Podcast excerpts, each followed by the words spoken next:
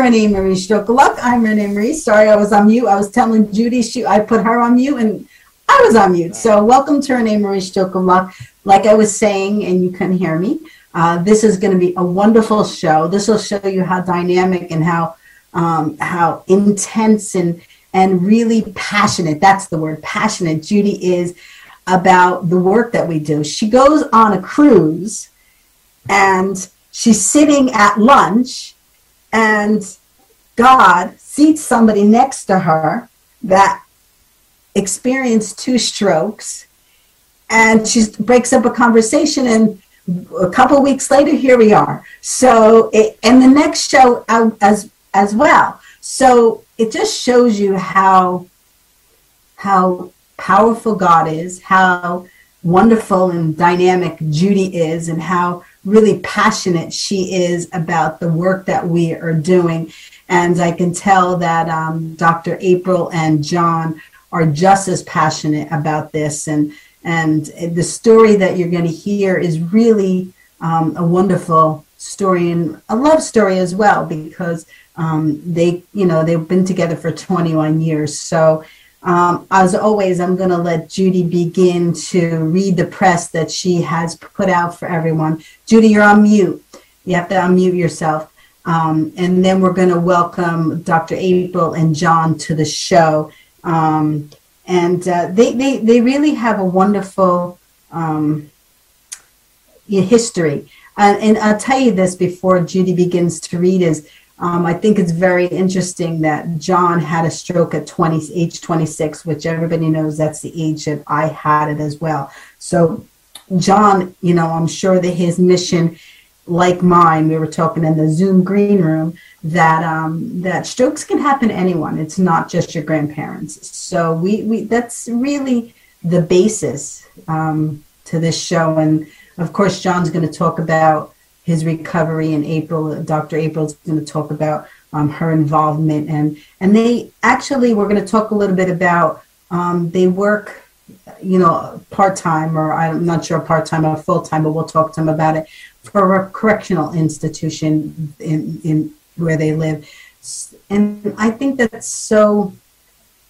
prominent people that work for correctional correctional institutions you know it really you have to have empathy and compassion yet you have to do your job it, it's really a whole different um, world where people don't really take the time to talk about so we're going to talk about that a little bit today um, uh, and of course uh, judy take it away Welcome, John and April.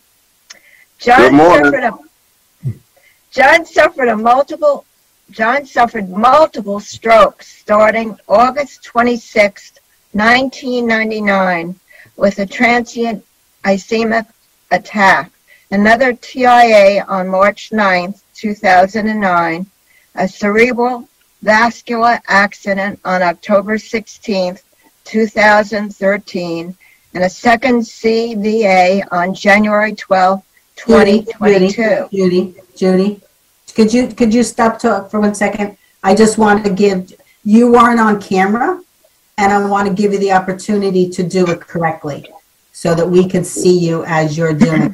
So if you could start reading that again, we really appreciate it.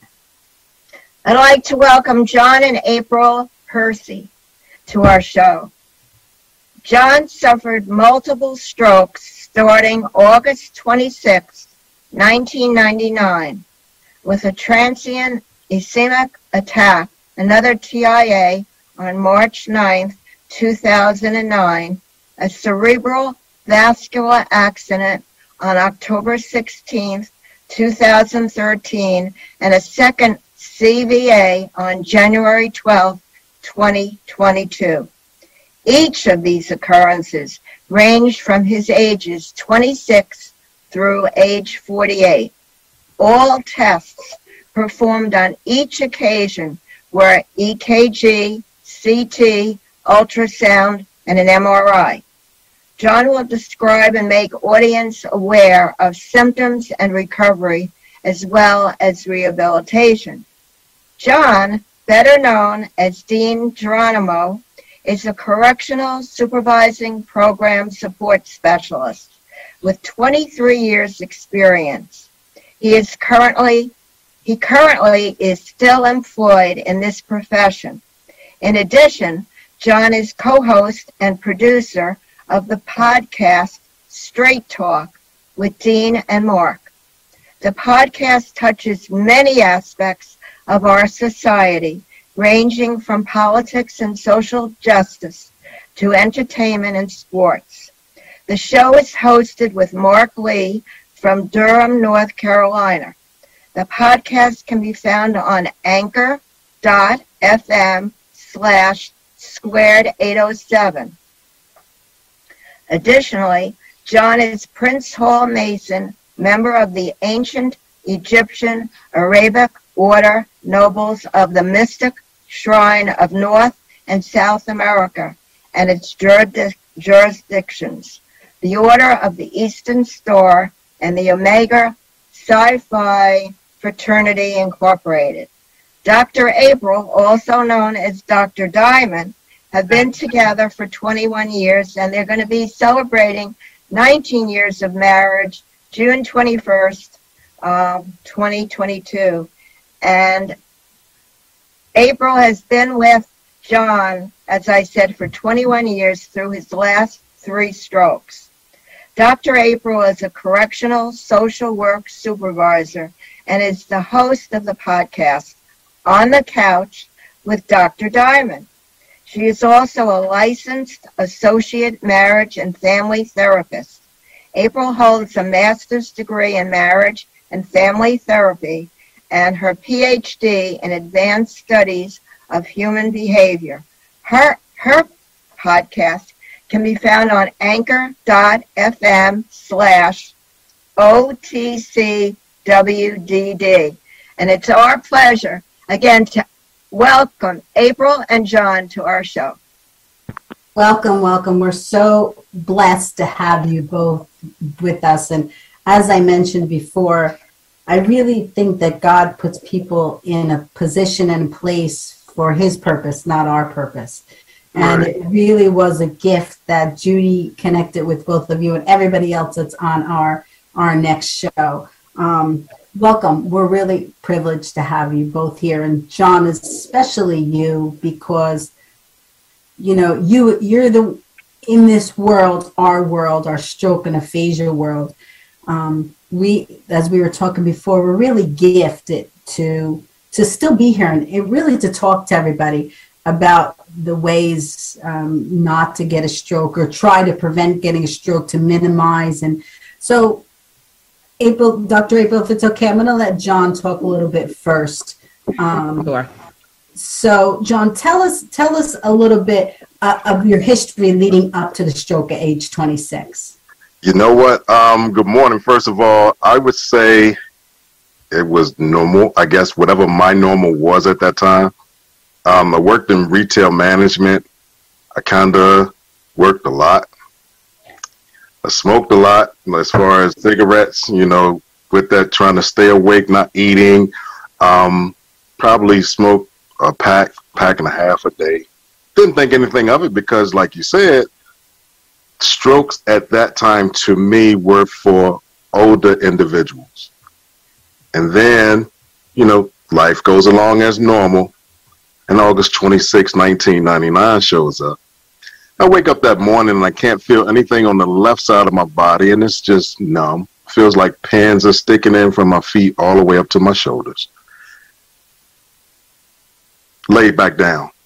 You know, maybe I slept on it wrong. I don't know. So then when I got up and tried to move around, it was a little difficult trying to get around. I was able to get in my car, and went to my father's house.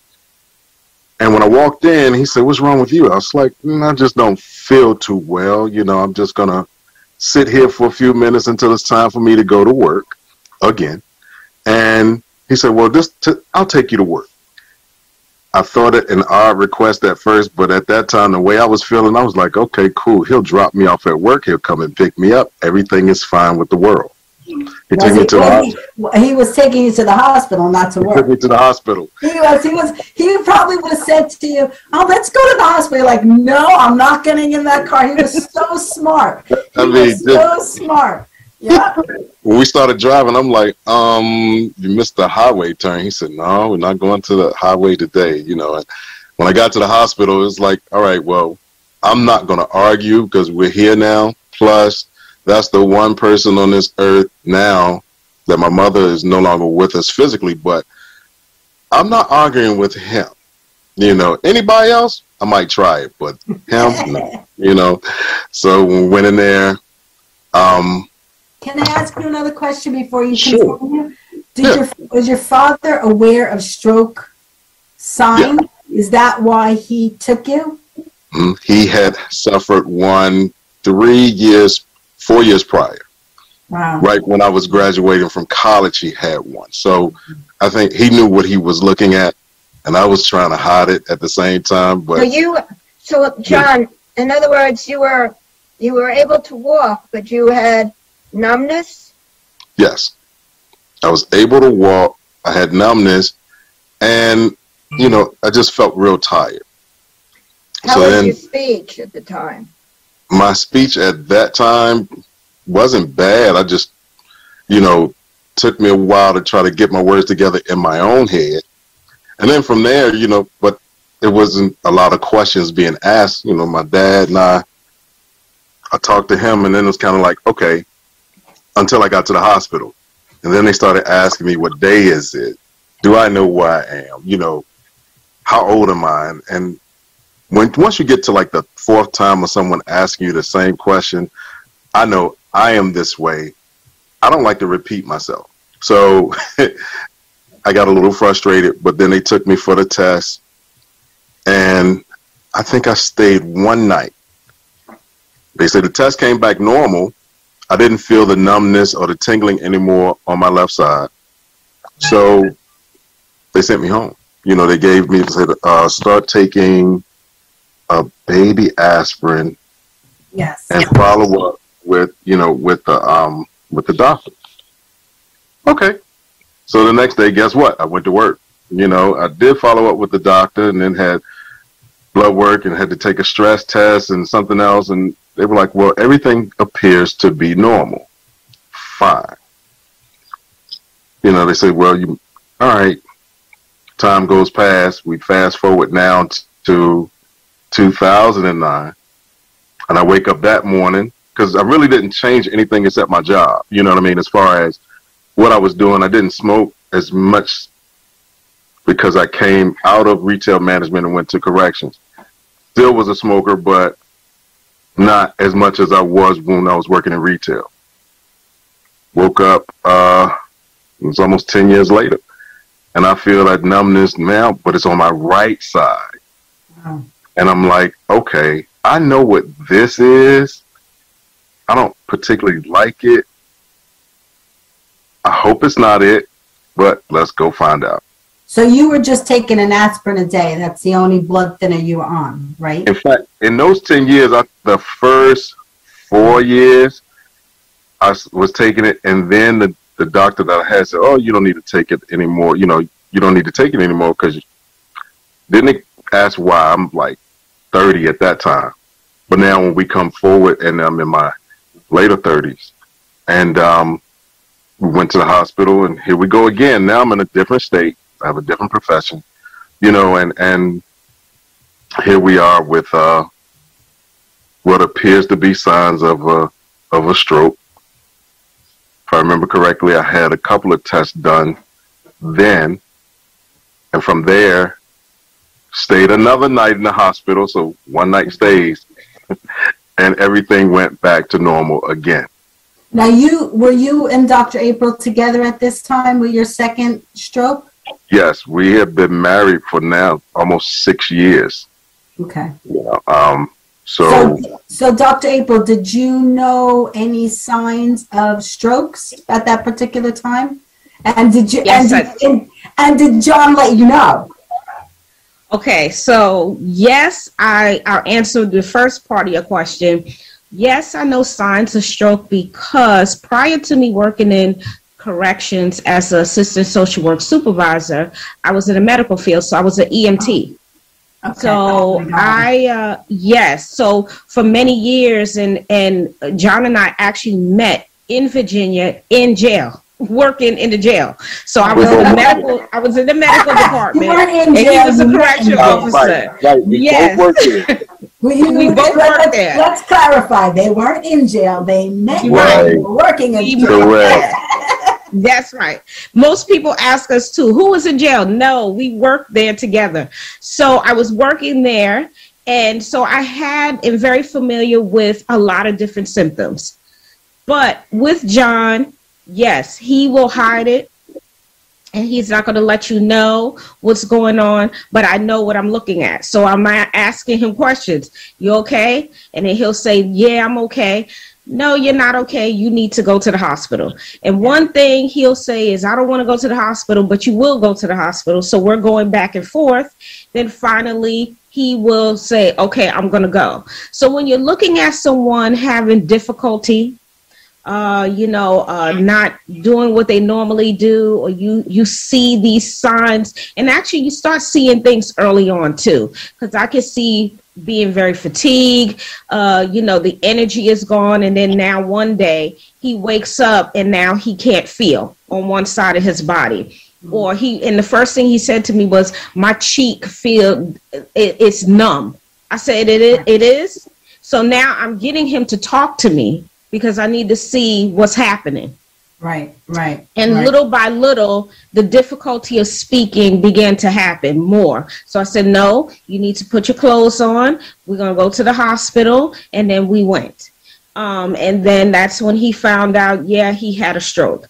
And, and when you, you're looking at it from and and to your listeners that are listening today about this it can frighten you at first but your objective is to try to stay as calm as possible because the person that's experiencing the stroke you can also send them into a panic because they are nervous already because they're unaware of the unknown because that's what's happening. It's yeah. an unknown feeling. You don't know why this is happening to you.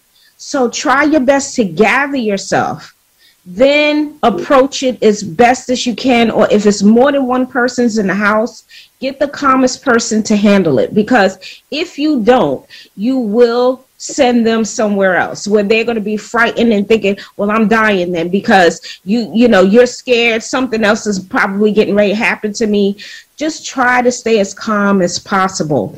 Right but, that's able because a stroke mm-hmm. is a brain mm-hmm. trauma so talk it to is. us about that. Talk to us about, you know, people don't realize because it's in yes. you don't you don't see it on the outside. No. You know? And no. that's what that's why when we were when I was doing my foundation and I was a advocate for strokes, I really wanted to make sure that we added aphasia onto it because that's yes. the result of the, of yes. the brain trauma, and that's what a stroke is—a brain trauma. So, talk to us a little bit about a brain trauma stroke. Okay, So, a brain trauma, if we were to get scientifically uh, in depth with it, what is happening to your brain is that you are having small um, hemorrhages. That's what's happening. It's like your brain is popping, like the little vessels are popping, and as they're popping, it's because the blood the blood has nowhere to go, so it's going to ex- expand these little vessels are expanding and they pop. So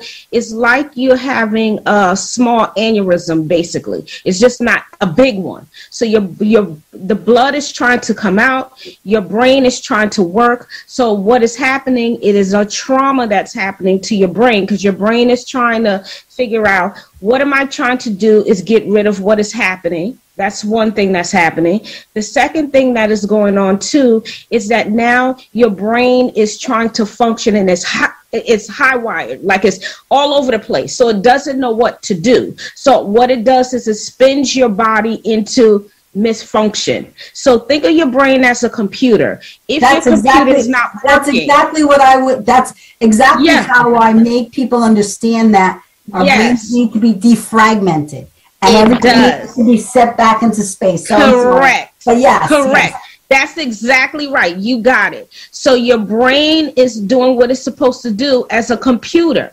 But if the computer is frazzled or just like a battery goes bad in a computer, so does the rest of your body because it doesn't know what to do. Your brain tells your body everything, including helping you breathe, helping your heart work, all of those things. So if your brain is now being traumatized, then your body is going to follow the trauma. So what happens? The left side of your body becomes numb. So this is what's going on because there's certain part of your your brain.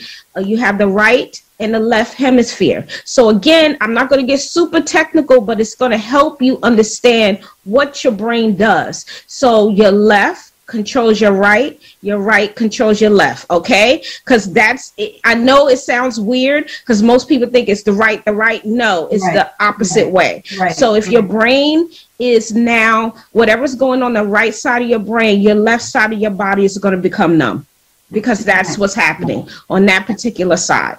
So, John, this is, Mhm. this is I know, like Dr. April's talking about, you know, the technical side of it, the the, the medical side of it, right? But let's get really down to how it feels because that's what I try try to make people understand, like how it feels to suffer a stroke. How it, how did it feel at that particular moment? Um, the second one was worse than the first one, I, I believe. It, it Mm, Not, not really. Um, the No? first and second ones were similar. They were just on opposite sides of the body. Okay. But now let's fast forward to October 16, 2013. I just turned 40 years old three months prior. I'm getting ready for work. Took a shower, ironed my clothes. I have all my clothes on. I'm going to tie my bow tie.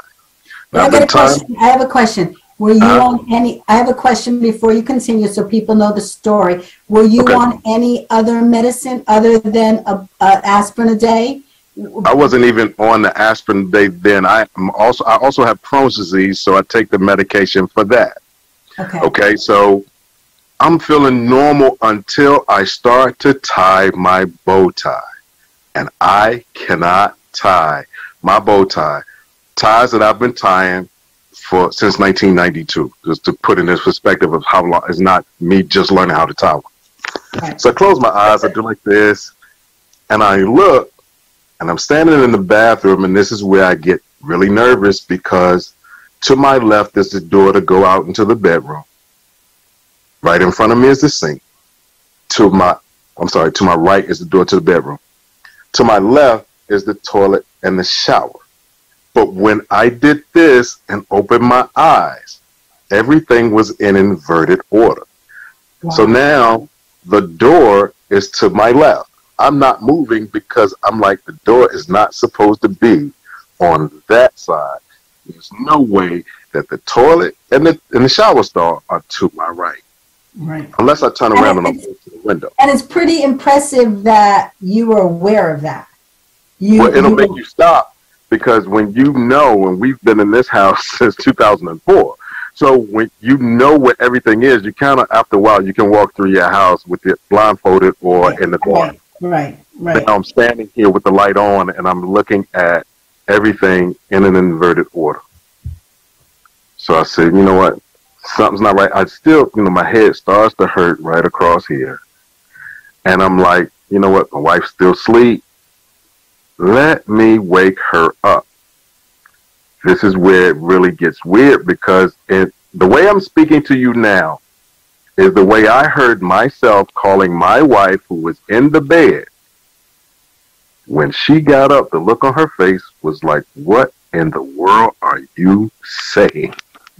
And now I'm, I'm still trying to tell her, Hey, look, you know, I don't feel quite right. My hair hurts and I can't tie my bow tie. I'm saying this and it's here.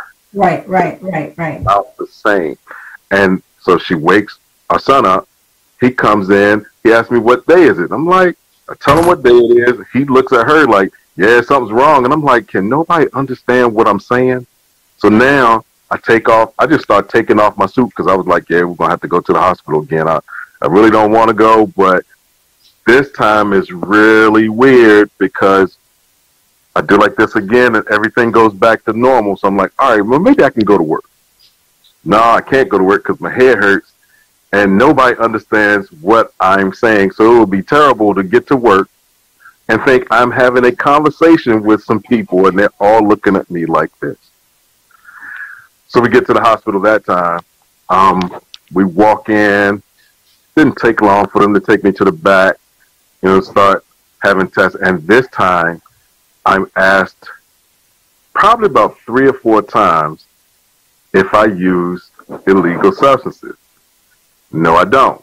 I smoke cigarettes; those are legal. you know, and, and after like the third or fourth time, I'm like, why does everyone keep asking me? Do I use cocaine or something like that? They said, well, usually because because you because of your age. And i had and uh, I, let me let me interject for one second. I had a gentleman come to my house and he was putting in um uh, my cable at that particular time. And you know we're talking and stuff like that. He had a, that he had a stroke. And he said the same thing. The three times he went to the hospital they insisted that he was doing drugs.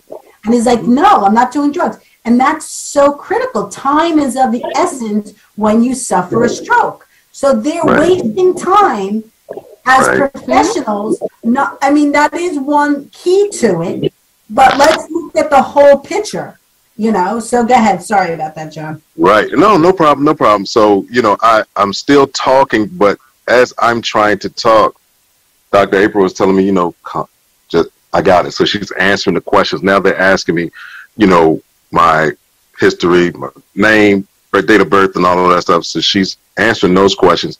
And I got frustrated because now I'm trying to talk and no one still can understand what I'm saying. They get mad.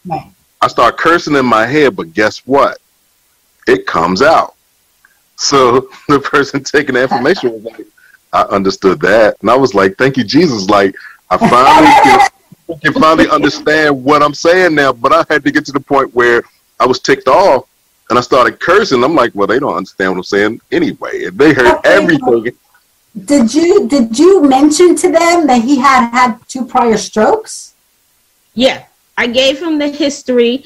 I also described what he was going through because his, he, I, I, I can tell you this John rapidly went down quick because he went from, like he described to you, um, the bow tying and everything like that. So, as the receiver trying to hear the information, it actually was all mumbling, no words. right right So, eh, eh, right, no words. And uh, again, with him getting out of the bathroom, I was very surprised how he got out there because he told me he was trying to describe to me what was going on, but he could only do that later when he was able to tell me Right, what was right. happening. But Right. uh, the mumbling is what I was telling them. Look, he cannot speak. Um, he's going down fast because at some point he did actually like I, I my son and I caught him from going down to the floor because he was getting ready to fall down and we picked him up and they we said no we got to get you dressed and we and I also said to him let me call the ambulance and he said no So we Wow. put him in the car. We literally put him in the car, and it was it was very quickly like the, everything was going so fast. His blood pressure was so high they turned the monitor so he couldn't see it. Right. Yeah. But you know, after after I guess they forget to push the little button to uh, you know take that off, and so me and my infinite nosiness, it was like two twenty over one eighty, something like that. Oh my God. Um, you know, and I was like, man, that's a high blood pressure. I feel bad for whoever's blood pressure that is. They're like, hey, it's yours. you know. So, John, do you have? So, I I know we'll get back to like the story, but now this is 3 Mhm. strokes. What is the Right. cause? What is the baseline for your strokes? Is it high blood pressure? Was it your smoking? Was it just a hist- a, a trait that you have from your father? Is it running your family? What I have all those questions for you. And I did too. And the only thing that they could do this time, I spent three days in the hospital. And they, they said, well, you know what? This time you've had a cerebral vascular accident. I'm like, what is that? They were like, in short, a major stroke. So now I have two minor, one major stroke. And they said, well, we still don't really know what the cause of the strokes are. But, you know, you may want to ease up on your smoking. And I'm like, well, you really didn't answer my question. So, you know what? It's, oh, I got to take these medications now. Okay, no problem. Add it to what I'm taking for the Crohn's disease. Let's go. I'm out of here. In fact, it's Virginia State's homecoming this weekend. Dr. Diamond drove me down. She said, You still want to go? I was like, I'm out of the hospital now. Like, all right, let's go. So we went down there and ended up coming back and and then life goes on. So now, you know, I'm still I'm conscious of it, but at the same time, you know, cutting back on the smoking. Now I started smoking at a very young age, so I remember my father telling me, "You don't want to start because it's going to be hard to stop." But at the same time, he had a cigarette dangling off of his lip and it was bouncing up and down. And I was like, "Man, that is so cool! I want to be just like my dad." Wow. So now when we fast forward now, I'm trying to get rid of them, and it's hard, and it's very hard. So I'm still smoking, you know, still trying to maintain. I had lost my ability to write after that third stroke. So for about six months, I couldn't sign any paperwork. I ordered a stamper, so I just slammed the stamper on there, kicked people out of my office, and no one really knew what I was going through because I never said anything to anyone. You know, even when I came back to when I came back to work, they're like, "Get back at work," and I'm like, "Yeah." They released me from the hospital, and they didn't tell me I couldn't come back to work. So hey, y'all, here I am. You know, and um, didn't have anything else until this January. You know, this January, January 12th. Worked the whole day. Came home. I'm watching television. My phone rings. And it's one of my fraternal brothers. So we're talking. And as we're talking, I'm talking, talking and it sounds just like I just did. And I said, oh, no. Oh, no. Wait a minute. I don't feel bad. And I'm trying to talk. And I'm like, you know what? We'll go outside, smoke a cigarette. I'll be all right. And as I'm still trying to talk and get through that, I told the person on the phone, I said, you know what? Let me call you back. I walked in the living room. My wife had just finished doing her uh, counseling session. She looked at me. She said, what's wrong? I said, man, it's happening again. And I don't want to deal with this, but let's go. We got to go this time. Now, I'm not arguing. Like, let's go to the hospital. Remember now, this is during COVID. So when we get to the hospital, she checked, she tells the attendant, check, they check me in. They bring me right around to take my blood pressure. And the lady take my blood pressure is asking me all these questions. And I'm like, good luck trying to figure out what I'm saying. Yeah. So, so they, uh, they couldn't, the- so April, because it was COVID, Dr. April couldn't be in the room with you. Am I correct? She couldn't even go. She couldn't even go to the back. When the last thing I remember them saying when I sat down to get my blood pressure taken, they were looking at her and they were saying, "Man, we'll call you when he's ready." And I was like, "Wait a minute, that's my wife." Like It's not your wife, it's, it's actually, it's actually we're the about to have a whole different issue. Yeah, I mean, she's your wife, but if you were in a different state where you could share the information, but she's your source of information. So they Correct. really should have had you on. I don't know if they did this, but they really should have had you on FaceTime as you were talking to him because you are the source. Uh, you're his ca- you're his caregiver. You're the you know you're the Yeah. person that that knows the history. So Mhm. now, did you go to the same hospital for all four strokes? No, the very first um the very first stroke I was in Virginia, so I went to the hospital there in my hometown, uh, Southside Regional Medical Center. The second stroke I went to what was then um the hospital here in Willingboro. It wasn't Virtua at the time. It was uh, Lourdes. Lord, Lourdes Hospital, Willingboro, New Jersey.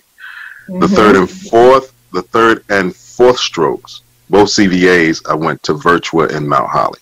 Um, this time, when they took me to the back, I was able to ask. I said, "Do you have an ink pen?" And they were like, "An ink pen." I was like, "Yeah, because just in case my speech starts to slur up again, I just need to write down what I need to say. I'm back here by myself now. I am the only person that can tell you about my history, and I got one. You know, so Yeah.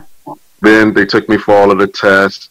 Um, they kept me for the first night, took me for more testing, and the doctor wanted to keep me for a second night. So I ended up spending three days in the hospital. But this time, this doctor says, Sir, you have what's called cerebral vascular disease. Ah, wow. Like, Okay. I said, okay, explain it to me because I work in corrections. I don't understand the medical part, and I don't Right. feel like using Google right now because Right, you're right. right here. And the way he kind of explained it was that, you know, your blood may have a tendency to clot, yeah. and they don't know what causes the clotting, but then it can either go to the heart and cause a heart attack. Mine go to the brain and temporarily stop all, all action. It's like it breaks into the control center and, and holds everybody hostage so nothing moves and nothing gets done. Oh, wow. And I said, you know what? Finally, somebody explained right. what is going on. And this is the reason why. So now I have to go to a neurologist. I already had a cardiologist. And, you know, I said, okay, we'll just add that to the, to the doctors I need to go see because yeah.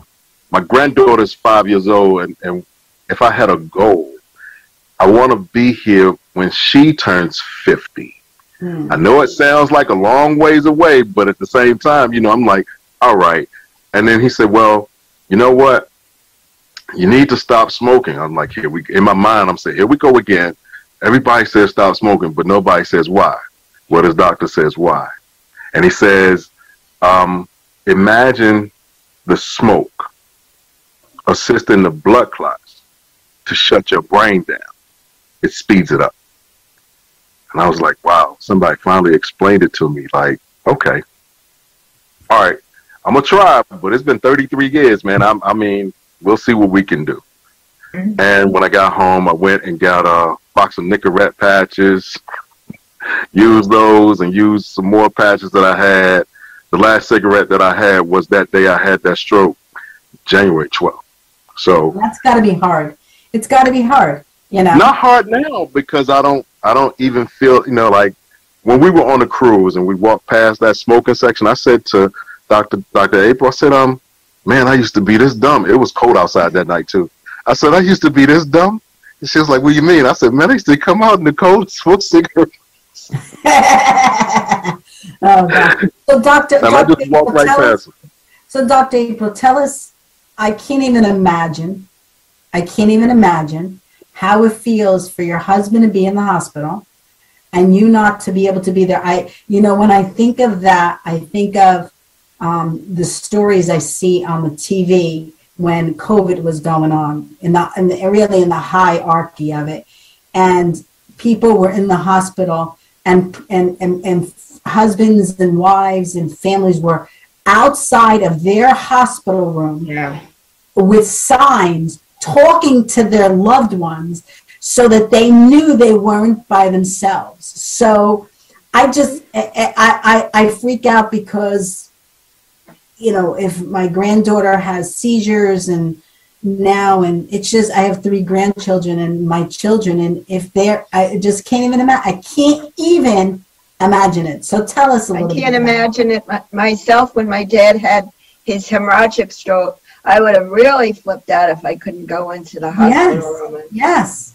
So tell us how it felt and, and what you did. Well, uh, you feel like a little bit of separation anxiety because you don't know what happens when he walks past that door. I go one way, he goes the other way. And that's how you feel. At least I know that's how I felt. So Mhm. then when I got, I, I think I was in the car almost home, I, I called him because I know John too. A lot of people don't realize like his exterior, when you look at him, you're like, oh, he looks mean and all of this stuff. But he's not like that really. And he has a real soft part of him where, you know, we've been together so long that if you separate him, him and I, he feels some type of way, especially when he's medically not feeling well. So he relies on me to be that person to be there to say, she can tell you what's going on. And plus, uh, you know, there was a time where he had surgery for his Crohn's disease, and I stayed with him every single day because I know his anxiety, that he didn't want to be in that hospital by himself. And his dad knows that he's walked out of the hospital before with everything mm-hmm. on him. Oh my God. ahead. Yeah, oh my but- God. Yeah, and it is it's very hard when you can only talk to the person by phone and thank goodness for video too. So we had the opportunity to talk to each other by video, you know, call each other daily. I will call him even from work just to see what the doctor was saying and he'll say, "Well, the doctor's in here now." And I told him, "Go ahead and talk to the doctor, but you call me back and let me know what the doctor is saying." But you do feel helpless, okay? Because you're not there to hear what's going on and I didn't know the severity of it. And you're right. You don't know what the outcome is when you're not there. You know, and you in your mind, you're saying to yourself, well, he's going to be all right. And then the other side of your mind, you're saying, well, gosh, if he's not okay, and I'm getting this, uh, that traumatic phone call, because that's traumatic when a person is Yes, lost to us, yes. you know? So that stuff is very scary, and that's the truth. You know, you sit back and you're sitting on pins and needles. So that's just how I felt that, you know, even if they had considered letting me go back there just to make sure I answered the questions and he and then waited for him to go upstairs, like we've done in the past, I would have been fine with it. But we can only go with the flow. Re- really. Yeah. I mean, when, when And my April- dad- Go ahead, Judy. I'm sorry. In April, when you're separated from your loved one and you're home and and um, they're really sick, and the phone rings, it's scary to answer the phone because Yeah. oh my God, what is who's this going to be? Mm-hmm. You know, when, when Yeah. my daughter Samantha was in the hospital and my father was in the hospital because they were in for major things, um, I'll never forget. Like I, I, I slept there. Like like I was there. I slept there because it's so intricate to be there for every single conversation Yes. that happened because you understand the trail and you put and the truth is i'm not medical at all um, but especially with my daughter and my father like you get you are who you surround yourself with so every Yes. morning while my father was in hackensack hospital they would they would let me be a part of the conversation they would invite me to mm-hmm. be a part of the conversation the morning talk about my father's case so you really did learn so much about the case. And I really believe that before this COVID world, that most hospitals are leaning towards going in that direction to make the family encompassed in the history and the um, and the storyline because it's a storyline as you're going through a, um, a health situation or anything that because of what you said dr april that you know them better than anybody. You can you can be an important part of that conversation. You can Right. you know their moves you know their actions you know them better than anybody. The doctors don't know that. The doctors don't know that the doctors don't know that so it really is an important uh, conversation i hope that you know they're allowing us i think now you can let they're in they're uh, from last week they were in the yellow zone they weren't in the green zone in new jersey they were in the yellow zone um, which isn't bad but you know it's it's it's it's still like one step up But I hope In that New they York. get back to that. In New York, they don't let you in. Yeah. They do not let anyone from your family and even your husband or your Wow. wife, whoever it is. I can't even imagine. I can't. They even- just take you in and they say, you know, wait outside in the car or go home. So let's let's talk about something happy. How did you guys meet? Let's talk about the love story. You know what? All right. We met in jail. Jail. Yes, yes. So how exactly did you guys meet? What were you doing, John? Did you notice Dr. April? Did you give? you know what? Um, I was an officer. She worked in the medical department, and actually, one of her coworkers had come to pass medication to my unit. She said, "Um, I know someone who acts just like you," and I'm like, "That's nice. Okay." She'll be down this afternoon to pass medication. Like, okay. And when she came in, she passed medication, and I had my rule for anyone who came to my unit. Once you have done with your business, goodbye. See you later. Send her on her way. Um, probably about three or four more times of her coming in to pass medication. I finally said, um, in the new millennium, women are to take men out on dates. And she looked at me and she was like, What? I said, I hate to repeat myself. That's something I don't do, but I think you heard what I said. So I took my notepad out. So write your number on this right here. She wrote the number down, put it back in there. She finished dispensing medication, and then my customary form, see you later, get out of here. I didn't call her for like three weeks. And um, then I said, you know what, I'm going to call. I ended up calling, and then stopped by there, and we've been together ever since. and what did you think, Dr. April, when he called you?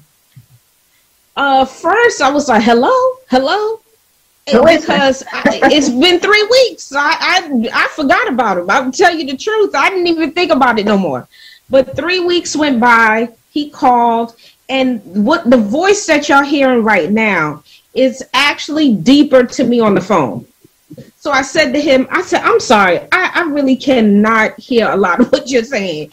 Um, do you live far from here? He was like, No, no, no, no. I live like 10 minutes. I said, You can actually come here and we'll sit in the living room and have a conversation and whatnot. And that this is how I was able to sit with him, speak to him face to face. And, you know, we began to go out, have a lot of fun. You know, it wasn't just we jump into a relationship, it wasn't like that. It was more friendship. Then we rolled into naturally what happens next right and then i had at the time my um i had a son already you know he was already three years old but john has raised him from three years old to an adult man so he's his father too so um when he came along in children's sense if you're a good person or not Yes, yes, and yes. That and animals. right That and animals. Yes. You love animals, They you love know. children. Yeah. That's Yeah. right. They know. And then once my son kind of gravitated to him, I said, okay, maybe this is this is a good thing, you know. So I watched the dynamics between even the two of them. And then, you know, to as a as a mother would, a lioness that I am, I did tell him if you ever treat my son any type of way or me to any type of way, you out of here, buddy. There's no um there's Yeah. no reconsideration with that. So he understood though from day one. He said, I get it. He said, if I were you or, or if I had a child too, I would do the same thing. So when I tell you, John got a lot of things quickly. Like, okay, this is how she operates. This is the way she do, do things. Very respectful person, kind person, always put us first. Always put us first. So I noticed that about him. That was the biggest thing that stood out, and that family is important to him. Very important. So i said well this seems like this is the man that i want to be with. This is a family oriented man. This is where i come from. You know a big family. John does i don't know if his family is that huge but he's seen my family so he's like oh my gosh you know y'all got a lot of people here and he only got a chance to really see because my uh, grandparents had 10 children Wow. And then my grandmother is one of 12. So he's like, wait a minute. So he went to the family reunion. He said, this is a lot of daggone people out here. You know? So Yeah, I yeah, laughed, yeah. he laughed, but he incorporated into my family so easy Yeah. very easy so he uh you know it, i knew it was a good good choice and i love the man you know that's all that plain and simple he's just good person very good person very supportive Yes. You guys are a wonderful couple and we're you know, we're uh, blessed to have met you through Judy. Um, Judy, I, I mean, talk to us, Judy and Dr. April and John, talk to us about the cruise. We only have a few minutes left, but talk to It us was about wonderful. Yeah, Um, very, very good. I want to go back like tomorrow. Yeah, yes. Especially to CocoCay. Oh yeah, yes very, Coco very K was nice. nice. White sand beach, pretty blue water, nice weather. It was an awesome, awesome day. Like they said, perfect day at CocoCay. And um, yes we had, you know, and even when we went to um, New Providence in the Bahamas, we had a good day there. And just being on that water like those four days at sea is calming, it's relaxing, and then Yeah, there's a lot to do on the ship as well. It's like a 24 hour party, actually. Mhm. Yeah, Wow. You- wow. you get That's to put the world away for a little bit, and then you know, then it ends, and you So- got to go back to work. it ends So, um, what I want to say? I wanted to say something. So, J- did you guys research? What if John had a stroke on the cruise? Did you guys research? Because that's important. Like your life doesn't stop. Your life doesn't stop. Mhm. Like my granddaughter, I said she has seizures now, so my daughter has to be proactive in finding out first of all insurance whether it covers it my daughter went down to the bahamas one time and her insurance didn't cover um You could take out special insurance for Right, the we trip took if you out- we took out the travel uh, protection so if something were to have happened to me while on the cruise then that would have covered you know that part of it. And Yeah. they take you downstairs to medical, and then if it's really bad, they get a helicopter and bring you to the nearest port. yeah. Okay. So so you guys knew the system you knew how things were going to Mhm. operate so you felt comfortable in in going and living your life and enjoying your life because you i mean you know we never know um, what's going to happen you know um, Right. you know, we can't we can't live expecting things to happen we have to live our lives Right. You know, Yes. like I always, I always say, and even at the end of my shows, I say, you know, when you walk outside of your front door, showtime, and the world is your stage. Just make sure that people are not watching the rehearsal. And in some sorts, the set, the health setbacks, the strokes, you know, the Crohn's disease, the diabetes, that's the rehearsal. So when I walk out of that front door, what you're going to see if I can make you laugh, if I can keep you happy, if we can have a good day because I'm dealing with some other stuff back here, but I'll leave that to me. You know, yeah that's good. Definitely. So we only we we're we're so happy that Judy had connected with you, and honestly, I can't wait to. I would love to have you both to my house for for a, a barbecue outside, and Judy can come from Long Island, you can come out from New Jersey. I could be the center point. Jim, you're more than welcome to come too. We love to have you. I love to have people around. you. Um, you know, I How can't. far away are you from each other? Um, Where are you? Where are it you guys? Pardon me? I'm If you're 15 minutes about- outside the George Washington Bridge. Oh okay okay, so that means you are in Hackensack. I'm right by Hackensack. I'm right by Hackensack. Okay, I used to, I used to live in Hackensack, so I know that area well. And now we live in South Jersey, so we're in Willingboro. Um, in terms of exits, we're exit five. Off the Turnpike or off the Parkway? Off of the Turnpike in Burlington County. Burlington. We're right around the street from Mount Laurel, little like 30 minutes from Camden, 35 minutes How from Philadelphia. far? So they're probably about an hour and 45 minutes, I would say. An hour and 45 minutes. 2 Mhm. hours tops, I think. No, to get to than you, Yeah. Yeah. Way. About an hour and 25 About an hour. minutes. Okay. That's it. Zoom in. Uh-huh. we'll set it I up. have though. one of We'll those set it flying up.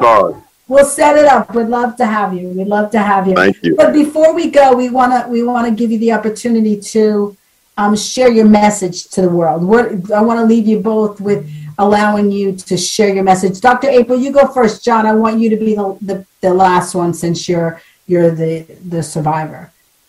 Okay.